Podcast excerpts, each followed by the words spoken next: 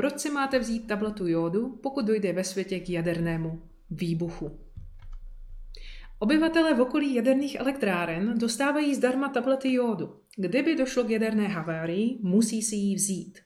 Proč? A má to vůbec smysl? Během štěpení nestabilních jader uranu dojde ke vzniku jiných prvků a jedním z nich je radioaktivní izotop jodu, který se označuje I-131.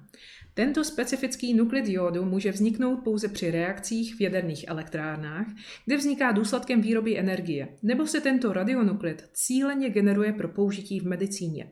V těchto případech se nedostane mimo prostor jaderné elektrárny. Při výbuchu, jako byla jaderná havárie v Černobylu, nebo při testech atomových pun v Pacifiku však došlo k úniku do okolního prostředí.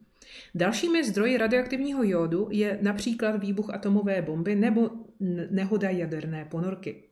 Pokud jsou ve vzduchu naměřeny radionuklidy jódu, muselo někde dojít k nebezpečné události, protože při reakcích v přírodě tento izotop v měřitelné množství vzniknout nemůže. Radionuklid jódu má poločas rozpadu 8 dní. Pro představu, to znamená, že kdybychom měli hromádku radioaktivního jódu o hmotnosti 1 mg, za 8 dní by bylo přítomno už pouze žádná celá 5 mg tohoto jódu, za dalších 8 dní zase o půlku méně a tak dále. Ale co zákon zachování hmotnosti a energie? Jód samozřejmě nikam nemizí. Přeměňuje se konkrétně na xenon a zářetí beta a gamma. Záření, které se uvolňuje při radioaktivních rozpadech, se vám doslova zavrtává pod kůži, a to až do DNA, proteinů či membrán, které tím rozbíjí. Proč je ale tak nebezpečný jod, když při štěpení uranu vznikají i jiné radioaktivní prvky?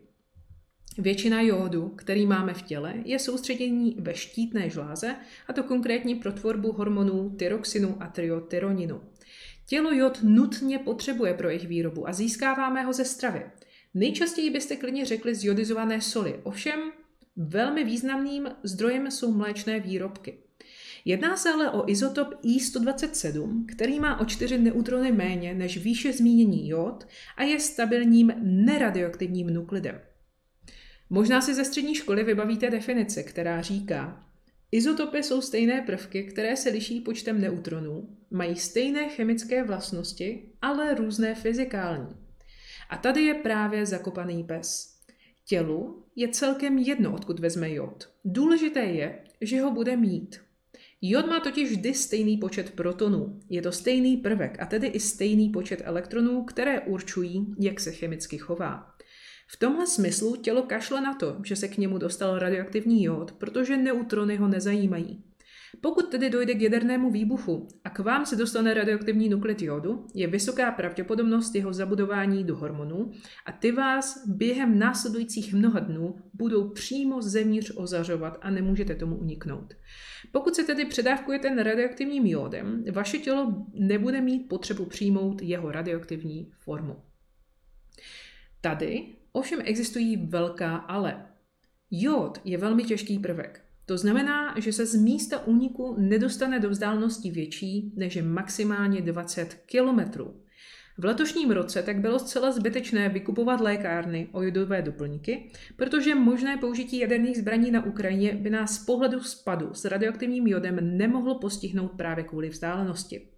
Důležité je poznamenat, že tyto doplňky vás nemohou ochránit proti jiným radionuklidům a záření, které by se teoreticky na naše území mohlo v případě těchto událostí dostat. Pozor, vysoká dávka jodu taky není úplně nejzdravější. Naopak, bych řekla, může být velmi nebezpečná. Předávkování jodovými tabletami přistupte jen tehdy, pokud vás k tomu vyzvou oficiální instituce. Jen pro představu. Světová zdravotnická organizace doporučuje v případě radiační pohotovosti zahrnující radioaktivní jod tyto denní dávky jodidů nebo jodičnanů.